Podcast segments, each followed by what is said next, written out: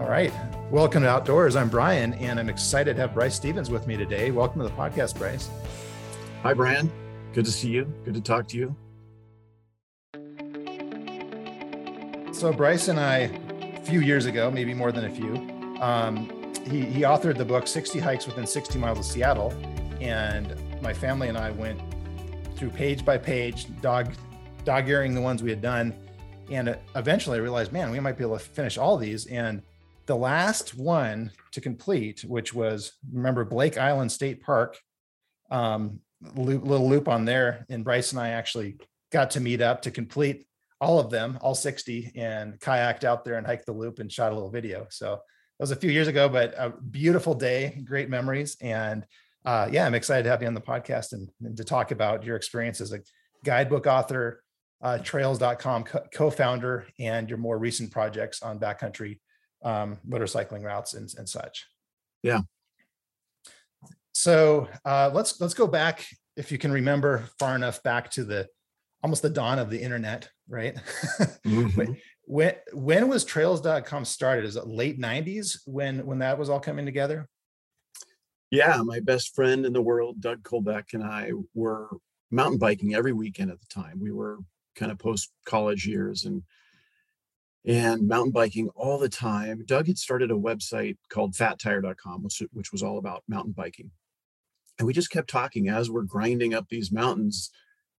You know, why don't we do something bigger? Why don't we do something that goes beyond mountain biking? Why don't we do something that's not just the Northwest? Let's do something that's national or bigger. And just it, it just kind of evolved. So yeah, in the late 90s, we started meeting outside of the hours of our regular jobs and and uh, finally put a business plan together and decided we were going to go full time into creating something big. And then Doug kind of surprised me. He took a, a, a loan against his house and bought trails.com, the domain, for $35,000, which was a lot of money wow. back then. And said, yeah, he's basically it showed me that he was all in and, and that we were going to do this thing. So, and and what was the idea at that point? Like that, well, now we understand kind of how search engines work that people want a broader database of this that doesn't exist yet you know it's pretty trail breaking really. Um, how, how, did you get that big picture and start to take those little steps to make it happen? Well it, it took a lot of brainstorming uh, a lot of meetings just talking through it just kind of like you, you could imagine it, you know the mid 90s 95 to say 98ish when we started talking about this the internet was very new there weren't a lot of sites out there. Mountain Zone actually was one of the big ones. I don't know if you remember that. It was all about mountain climbing, and that one actually was in the in the news because of what was going on with uh, with Everest and and uh, all the into thin air chaos that happened mm-hmm. back then. And uh, those guys were in Seattle too, incidentally, and so we actually got to know them and learn from uh, their stories. But uh, we just yeah, we wanted to. We, we just decided we were going to do something bigger we wanted to be the best trail source online. That was our goal, biggest and best, most accurate. So we had a lot of factors in that. We didn't want to user generate it because we thought the quality would be low. Uh, we we tried to tap into the government. That was very difficult and talk about low quality, um, especially back then. Uh, so we just decided we had to do this ourselves, and and uh, we, the the final piece of that is we realized we couldn't create the trails ourselves. We obviously can't hike them and write about them ourselves. So we went to the guidebook industry and said that hey, these authors, all of them, you know, hundreds, thousands of authors that have created guidebooks over the years, are the ones that know these places better than anybody. Why don't we take these books and chop them up into individual trails and put them on a on a website? That was our the what came out of this brainstorming and lo and behold after getting some legal contracts together and calling these these uh, these publishing companies they were very receptive to it. They were excited to get something online and be digital. And so uh, you know m- that was my job was to sell all these people get them signed and get their books in hand so that we could chop them up. It actually went really well. It was surprisingly easy to get them to to jump on board and then how did you start building out um, the, the database and, and all that for, for people to start using it and testing it and, and uh, trying it? That's a good question. Uh, so we had to, we had to solve that, that problem. Uh, we decided to get college students to help us out. So I went down to the University of Washington here in Seattle and found I, I, put up flyers we put things on craigslist i think at the time i can't even remember what, what, all we used but sure enough we got a bunch of kids who were outdoor enthusiasts who understood guidebooks. That was kind of our key criteria. Do you understand trails and do you understand you know how to decipher the information that's in a guidebook? And and did, did they understand maps? Because we had to map we had to get the coordinates for these and we didn't have Google at the time to to be able to just e- very easily capture the uh, coordinates online. So we had to kind of in, interpolate them, get them out of these uh, atlases, like DeLorme atlases at the time. And so we paid these students on a per trail basis to get the trail information out of the book and into the database, and then to get the coordinates so that we could map it on our website we paid them for each of those two things and and the faster ones obviously made more money per hour but uh, and we had to fire a few and we had to train a lot more than uh, on some than others but uh, we had some a lot of young kids that were just awesome to work with. And how much of it did you have built before you started um, you know getting it out to people to actually start using for them commercially uh, that's a good question. We focused on hiking and mountain biking to begin with, and we focused on the biggest markets. You know, I don't know the quantity, but we did uh, we did kind of a shotgun uh, effect. So we didn't just concentrate in the northwest or the northeast or California. We decided, hey, we're gonna we're gonna do everything. You know, if we can get a, a good guidebook that comes through and it's easy to process in our in our department for St. Louis or Kansas City or something in the middle of the country, we would do that too. So we were just really kind of trying to process as many books as we could. And by the time we got the technology to work and the, and the database built and the website functioning the way it was supposed to, we had a pretty good offering. And then we just, we were in crank mode, just cranking more trails, more trails. Then we had to create these things that we called e trails eTrails was a mini guidebook that would be taking the, the digital guidebook. Let's say it's my book, 60 hikes within 60 miles of Seattle. That would produce 60 trails on trails.com. Hmm. We would put the data in the database. We would have a map for it on, on the website. So link to like TopoZone for a topographic map. And then we needed them to be able to download a, a PDF file that they could then print and take with them on their hike or bike ride. That's what we called an e-trail, and that was that little excerpt from the digital guidebook. I remember using those. that that was the thing for a while, and you know, um, when you're getting even driving directions, right? You would always print them out. right. Right. Yeah. Rather than just typing it into you know some map service that, that you put on your car dash and it just tells you where to go. Yeah. Right. Because you wouldn't have service wherever you're going, probably. And yeah. Do you and, remember the old uh, Thomas guides? Yeah. Yeah, that's funny. My mom was in real estate. She used Thomas guides. I remember her giving me her old ones that she'd get new ones. And that's how I got around Seattle when I moved over there. oh man. Yeah, it's a it's a different skill set, you know, rather than having Siri tell you to turn left or right, you know, being able to to navigate those things and find it. Yeah, it's funny. We're we're definitely dating ourselves here. Right, right. Well, I, I think it's really interesting because a lot of the the more modern trail apps like uh, you know all trails and um, Trailforks things like that you know did did that some of that content derive from trails.com like because you ended you eventually sold the business and then then what became of it after that? So yeah we sold the business in 2006 to a company called demand media. And we were talking to other companies at the time big big brand names you would know like uh, uh, cnet that were interested in what we are doing. Demand Media really understood our business model and saw the, the potential to replicate um, our business model into other niches like travel. We'd already started a travel site. We'd already purchased a golf site. We're kind of doing something similar, and they they just liked that we could grow this this uh, business or this segment for them.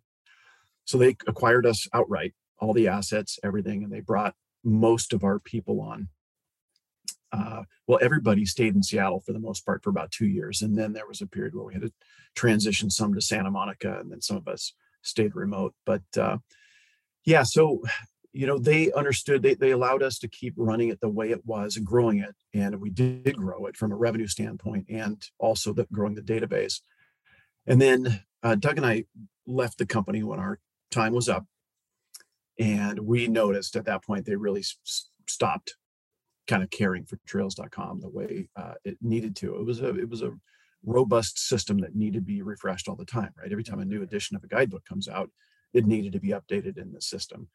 And they just kind of set it aside and kind of like a cash machine. It made, it made good money right? It was a subscription service. It was an annuity. You had this revenue coming in.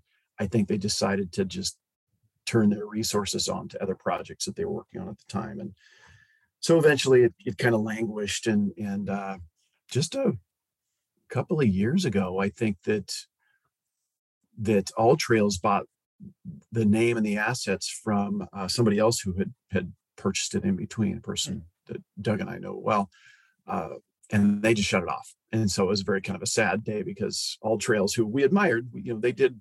They they were kind of the trails 2.0, right? They came in and started doing it the way we probably would have done it later, but uh, you know they did a really good job, and and so they wound up just, I think, bringing in the the database of people more than anything, mm-hmm. and then they shut it down. Yeah, it's it's interesting to see, you know, especially as technology shifts over the years, you, you tend to forget about, you know, some of these legacy systems. They they run their course and then they inspire something else, you know, and then a lot of times it is sad that they kind of do fall by the wayside. You know, thinking of, yeah. of when I started filming, doing you know trail filming. Gosh, it was one of my kids were really little. It was with a Sony Handycam tape each recorder, I, which I I just found a, a place to actually convert tapes to digital because it was like non-archivable. Basically, the technology changes; you can't use it anymore. Um, but that became very hard to digitize that, and then I started using like a flip cam. Remember when flip was out, and then you could plug it into the USB and is high definition and all this. It had yeah. a whole library of assets on there and edits videos that I'd edited, like maybe 100 or so and I think Google bought them and shut them down. And so the whole oh, platform oh. leaves. So I guess one thing I'd caution people about their digital assets is that, like Joel Sartore, the National Geographic um, photographer, says, their digital is non-archival, really, with photography. If you want to keep it, you have to print it. if you want it to right. live in 100 years, there's a good chance that whatever format you're using now is not going to be viewable in the future. So, you know, but by what it does is I think it um, it inspires people of what can be done and paves the way for the next thing. So I guess do, you see trails.com as kind of a groundbreaking piece that led the way into how we're how we use all of the apps nowadays? In some ways, uh, it, it, you know, Doug and I think that we were the first business to do this this concept of chopping up ebooks at the time. Ebooks were new. And you know it doesn't it doesn't apply to a lot of things. You can't chop up a novel for example but mm-hmm. you know nonfiction sources uh, reference sources you can and and that was the idea we had and we started doing that. So i don't know maybe we sparked some ideas on, uh, for people on how to create uh, digital products like that uh, you know when when uh, UGC really started kind of growing around the same time, and and then uh, you can remember when Facebook came around, right in the mid, uh, you know, 2006 ish or so. They uh, they were changing things, so we were really starting to get a lot more interaction on the, the internet was changing then, where it was becoming more. Uh, there was more interaction, more uh, consensus type mm-hmm. uh, information gathering and, and building and improving wikis, right? Wiki mm-hmm. wiki sources are the same kind of thing. And so that you know, I think I think that it, there was just a natural evolution. Doug and I, our business was too robust and too far down one path for us to ch- to pivot like that. Had we been a new startup, you know, uh, at the time we sold, we could have done, we would have done things differently, and we we uh, we think we would have built something like what All Trails has has become which is a bit more crowdsourcing, sort of getting everybody doing it more than just a yeah. few college students. yeah, exactly. And and more GPS based, right? We were more, we didn't have all the points on a line. We just had coordinates for trailheads and destinations. So if you're hiking from, you know, if you're hiking out to this lake, this is where you park. And, you know, mm-hmm. here's a description of the trail and here's your destination.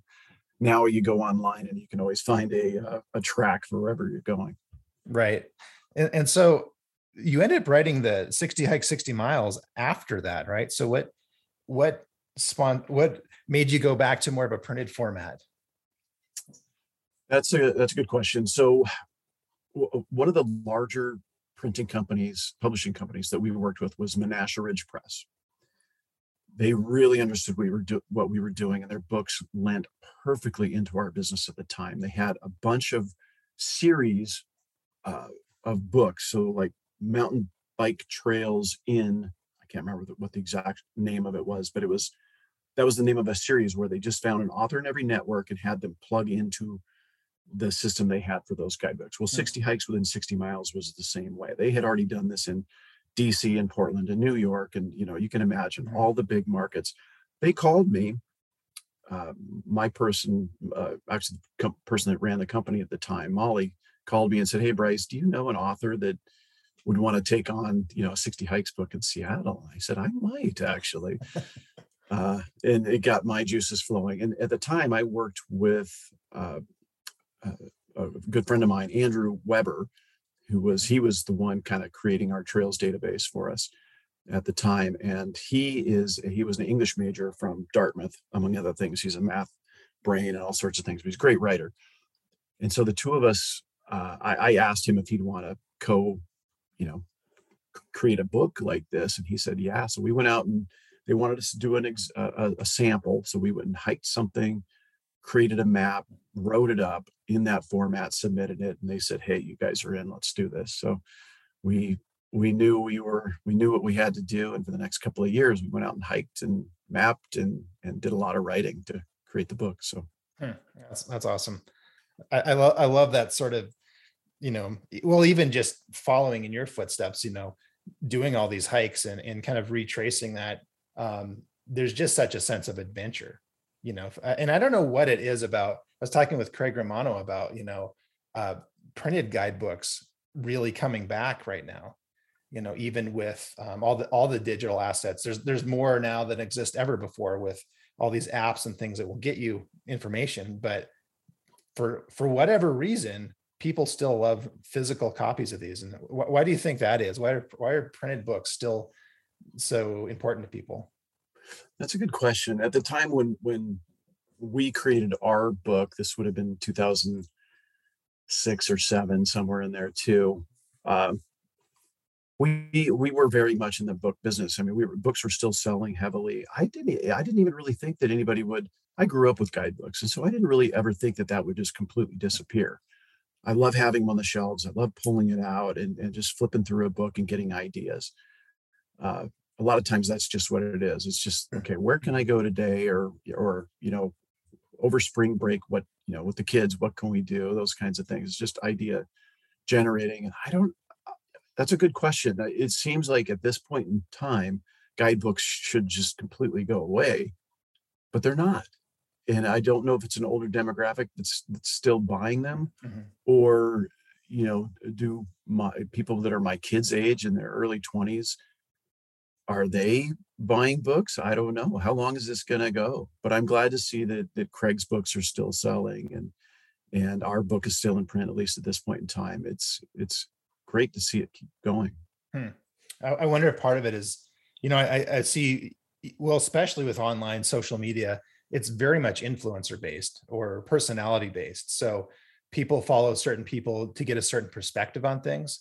And I, I think that's that's something you get in a printed guidebook you know if you're going online and, and trying to find a trail there's almost too much information available you know mm-hmm. in terms of vetting or um, yeah there's there's reviews star ratings that sort of thing but it seems like if you are reading an author's book you kind of know them a little bit or at least get a sense of their style and their taste and and some of the other insights from a person on all these different trails that you wouldn't get from a crowdsourced platform so yeah i have been thinking about that a lot as i've been working on my new format and trying to combine the best of both worlds where i don't think i need to put you know driving directions in a in my book, right?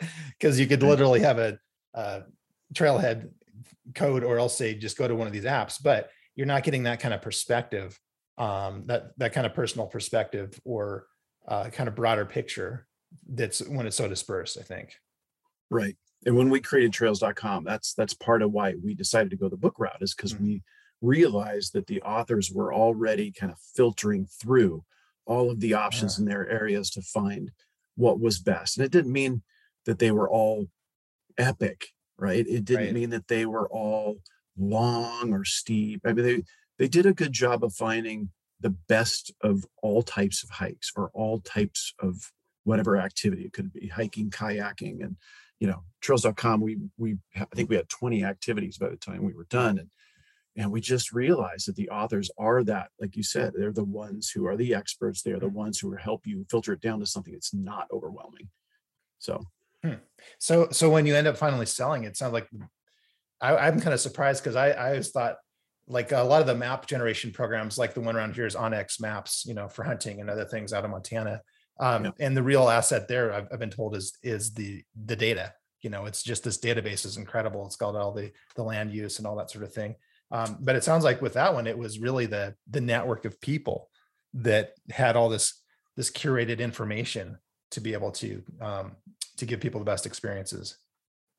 Yeah, yeah, it was taking all of these experts and, and combining them into one resource.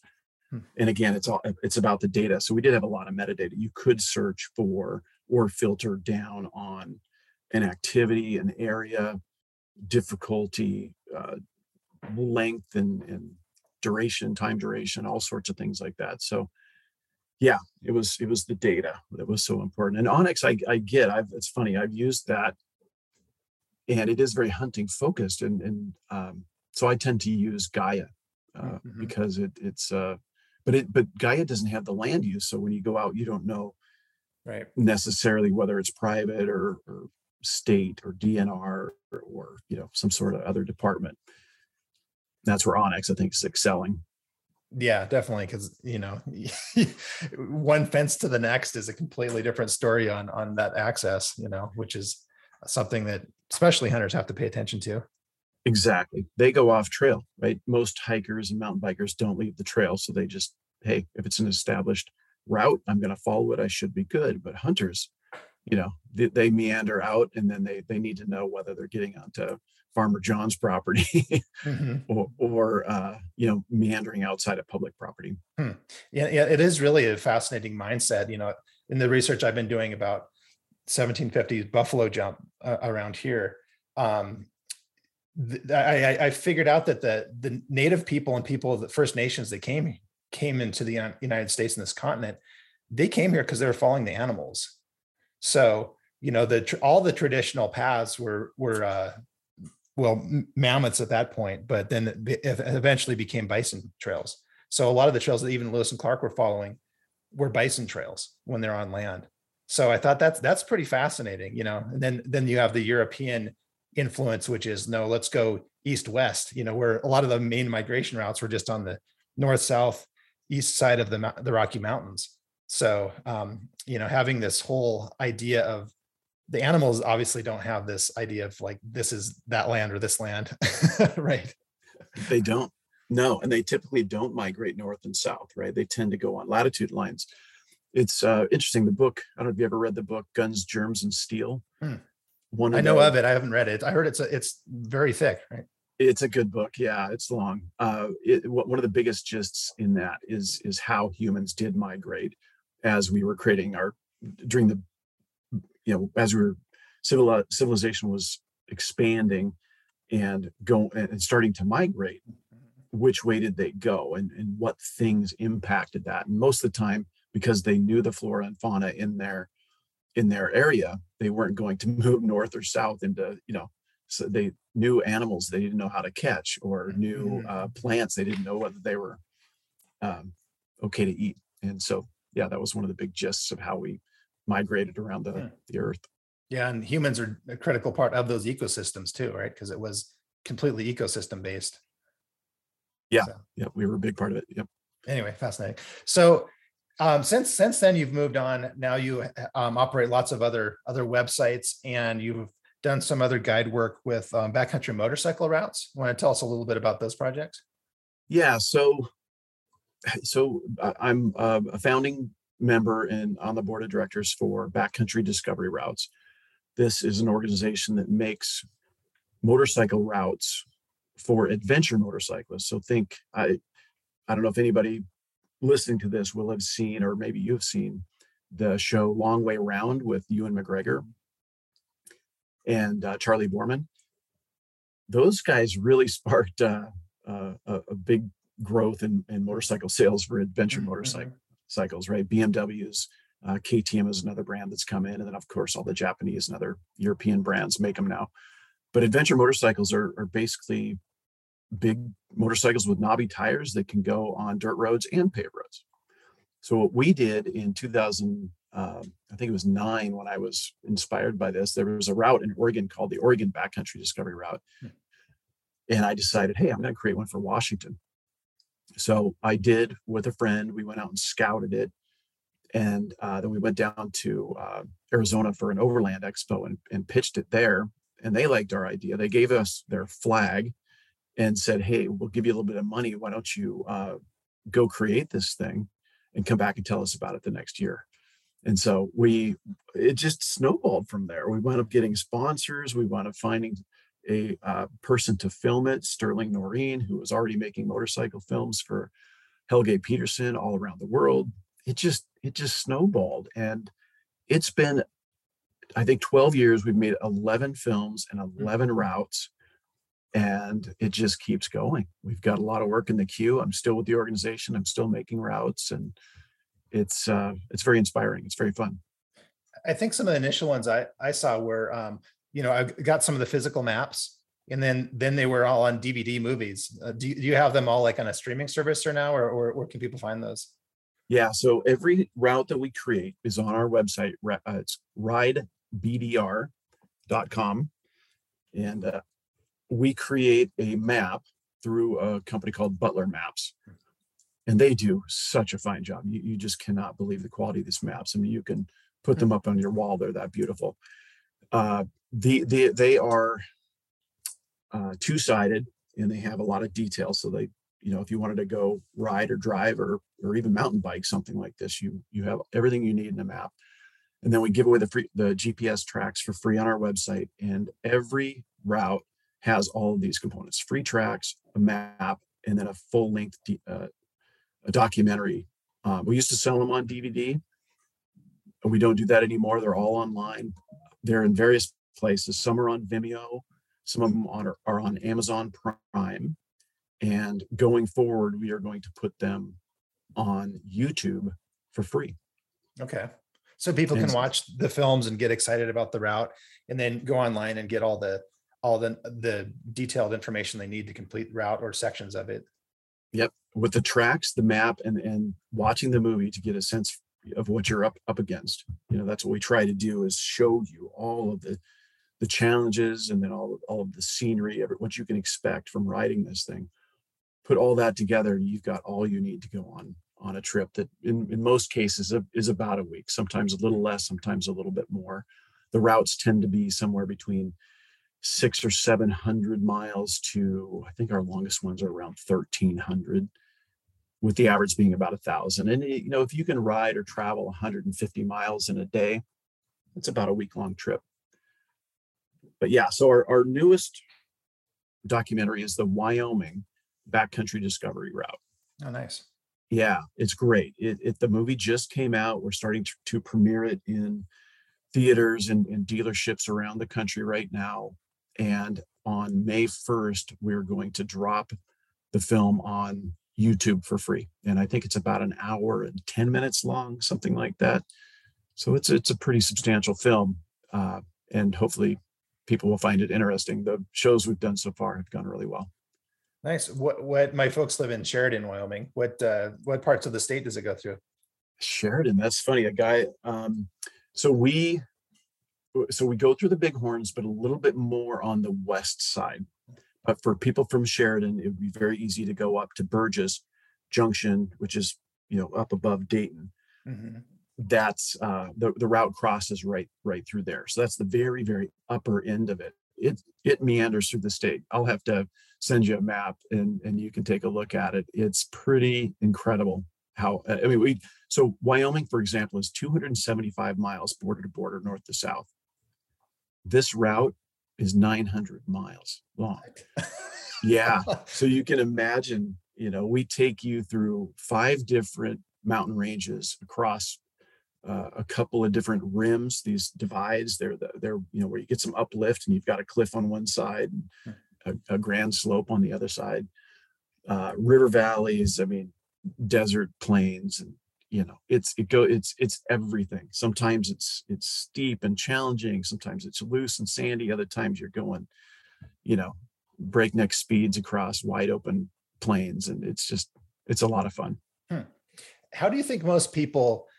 use the different sort of content you know printed printed maps and and digital maps online content to kind of to plan their trips and then once they're out actually out um out riding um do people tend to do a lot of the research online like get inspired by the film and then um get a printed map to travel with or are they doing point to point directions or just using the maps to check their gps location and make sure they are where they think they are I think it's a little bit more of the latter. Yeah, I think they bring the, these these maps is as long as you have the GPS tracks in a, a, GPS unit.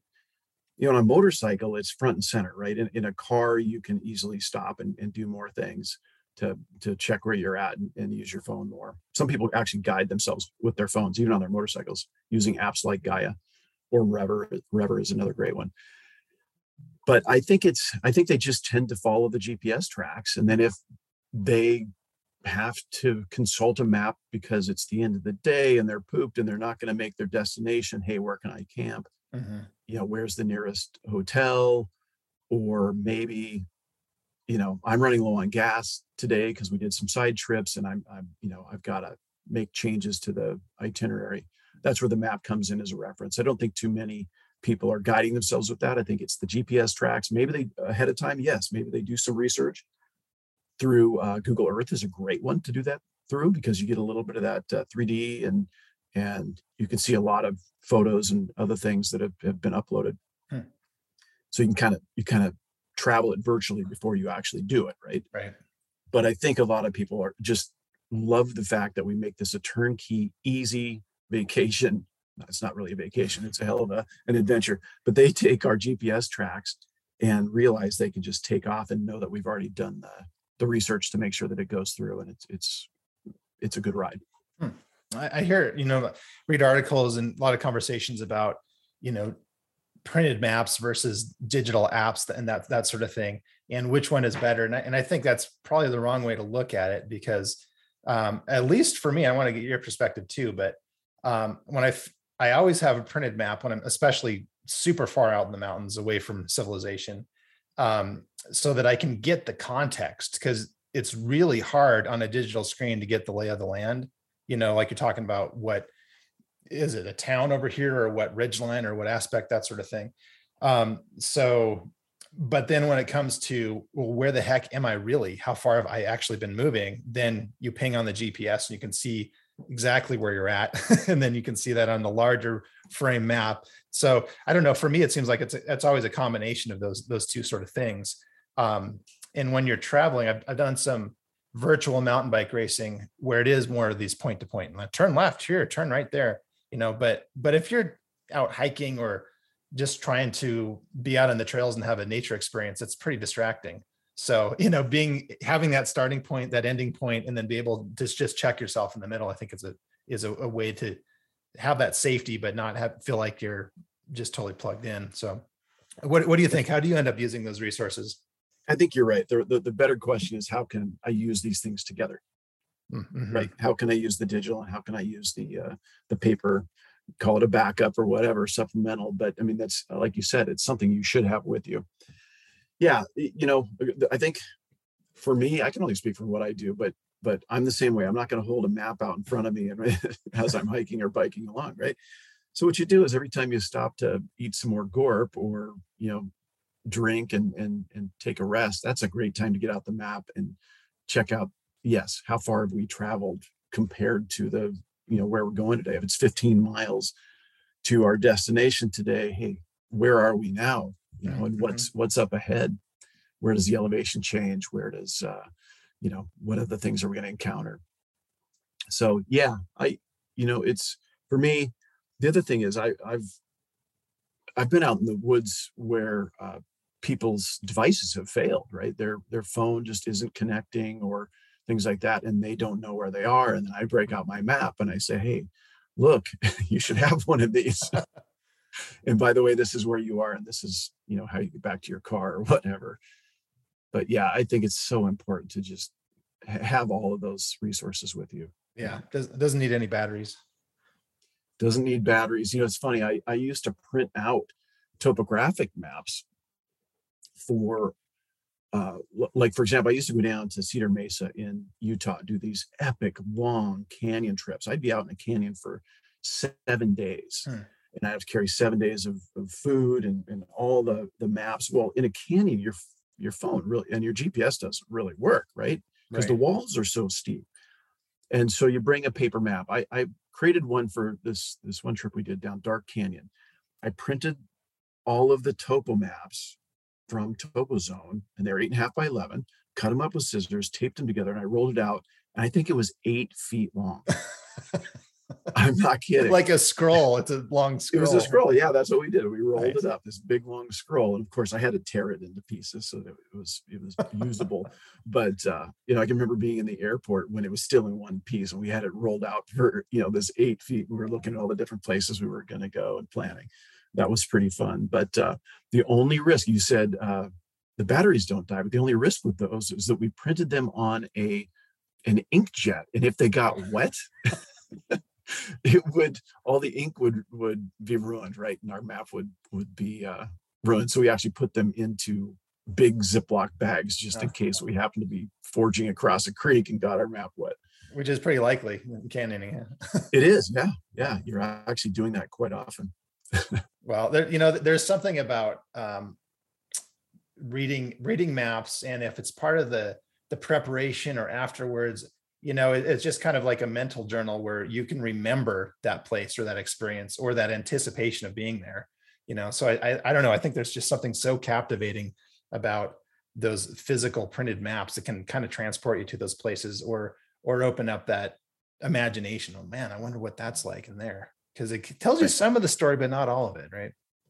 Right. Well, think about so when we were in these canyons, for example, uh, there were several things we were looking for, and they weren't on the map. A topographic map doesn't solve this for you. So you don't. The map doesn't say, "Hey, get your water here." Right. Right. In a desert canyon, water is your lifeline. You have to know where this is. Usually, we got those descriptions from guidebooks, but we didn't necessarily know exactly where it was. We knew it was kind of near this confluence or kind of near this bend in the canyon. And so we would find those. Well, sure enough, we would bring a, a marker and we would mark it on the paper map Mhm. so that if we ever did go back, we knew where the reliable source of water was. The other things we did, we were looking for good camp spots because it's you can't just camp anywhere. It's it's hard to find a flat spot near water that actually works as a camp. So we would mark those. And then the other things we were looking for were ruins and and ancient art panels. And so when we found things, sometimes it would just be a a petroglyph on a rock that we actually stumbled across because we were down climbing some shelf and you know we uh, there were times where we were wondering if anybody had ever seen something like seen Yeah, it before wow. because we were in such a remote place and sure enough we'd make a note on the uh, on the map and i've saved those maps i don't know if my kids will ever want to go explore these canyons but i've got a treasure map for them when they are ready to go do that That's amazing. Al- Almost like a, Yeah. a family journal, family adventure journal. yeah one of my sons is really into to climbing and uh and mountaineering and canyons and all this stuff both my boys i've taken into the canyons but i think that my older son is is probably going to venture back down there to do some of those and maybe he'll take my maps so hope so. Bryce, what do you what do you got coming up? What what adventures? What are you most excited about in this next uh, coming season and year? So this summer, this is interesting. So I own a website called CaliforniaBeaches.com. And I so Doug, my business partner, we started this new company after we sold Trails. And so we're still working together on this. And California Beaches has really grown into a, a really wonderful site that's that's thriving, doing great. And we try to support that as much as possible. But we've decided to venture out into other states. So we are going to do Hawaii, Oregon, and Washington beaches. And we have domains for each of those, hawaiibeaches.com and OR beaches and WA beaches. Those are our websites that are forthcoming. Well, we can't, you know, it's, it's, we ha- have to go out and see these in person. And so my wife and I were just in on the big island of Hawaii for three weeks recently. You're not going to believe this, I, and it sounds like torture, but I took her. Well, I visited a hundred over a hundred beaches on that trip. I didn't take her to to all of them because I had a wow. couple of friends on the trip that, yeah. that let yeah. her off the hook a little bit. But uh, so we will have to do the same thing with the other islands. Uh, we're going to be traveling the the Oregon coast this summer, the Washington coast. We have a lot of work to do, and this isn't all going to happen this summer. But but that's the biggest endeavor I have ahead of me. And and every beach I visit creates a lot of work on the back end as you can imagine with the photos and the mm-hmm. and the descriptions and the metadata it's just it's kind of daunting but it's fun work it's you know it's funny I have, I have the same well maybe not to your level of obsession with it but you know our first trip to the big island we were there what six days and went to 12 beaches you know because i don't know I, I, think maybe it's a certain sort of wanderlust that just is inquenchable you know just be, being maybe it's just curious people you know what what is around that bend? What is over there? And what does this map actually look like in person? I, I guess that's something for me and other folks of kindred spirit that's just something you can you can never get enough of you know it's it's that that curiosity that exploration you're you're preaching to the choir here yeah.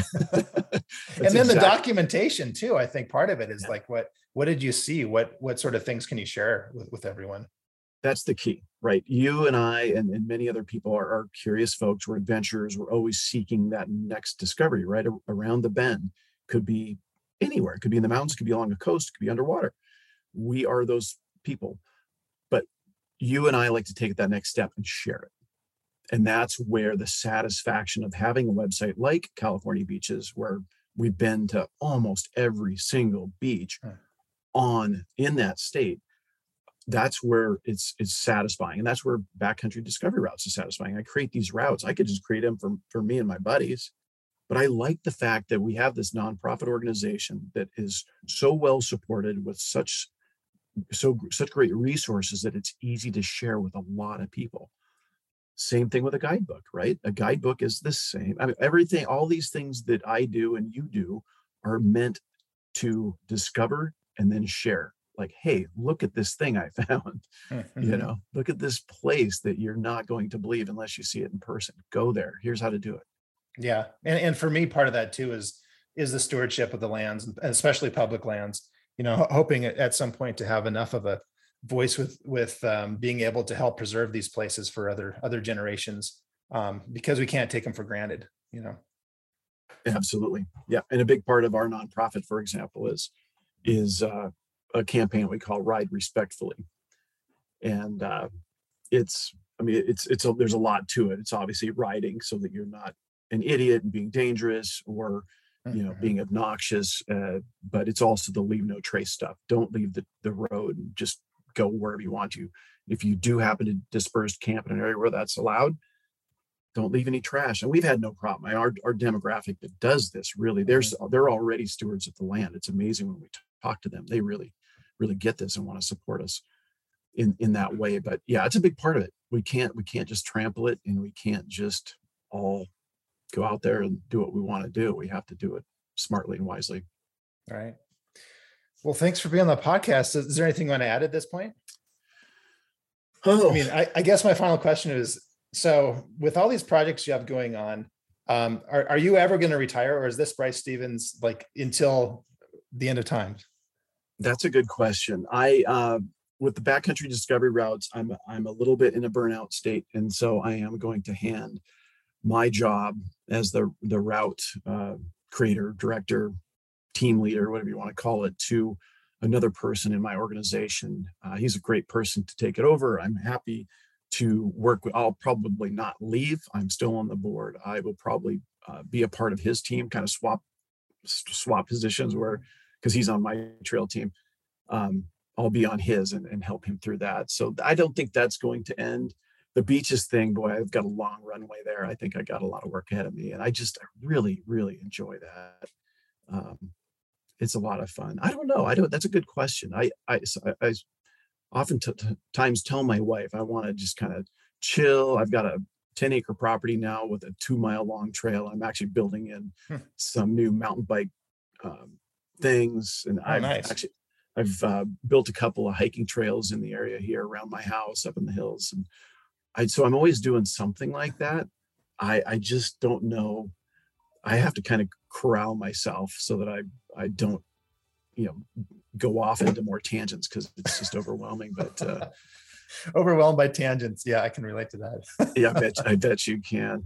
Yeah. No other thing. The only other thing I want to say is good to see your your smiling face. I, I miss getting together with you and going on little adventures and and all the adventures we probably could have done uh, after you left for Montana. And also, you were an inspiration for me when you took off to Montana. Uh, you know, my wife and I took off to Eastern Washington soon after that, realizing that hey, you know, getting getting away from the big city is is uh, probably a good thing for the family. Yeah, well, um, I, am still going to start traveling again, so we'll definitely have to get get get together and do some more Washington adventures. That'd be great. You got to let me know when you're here, and, and hopefully I'll have some good good things to go explore with you. Awesome. So, Bryce, where can people go to learn learn more about your projects? Uh, so the, the biggest one is B, BDR is the biggest one right now. So ridebdr.com is, is the biggest one. Uh, you can support uh, my paying the bills by visiting californiabeaches.com, topozone.com, mountainzone.com. These are all sites that uh, that we own.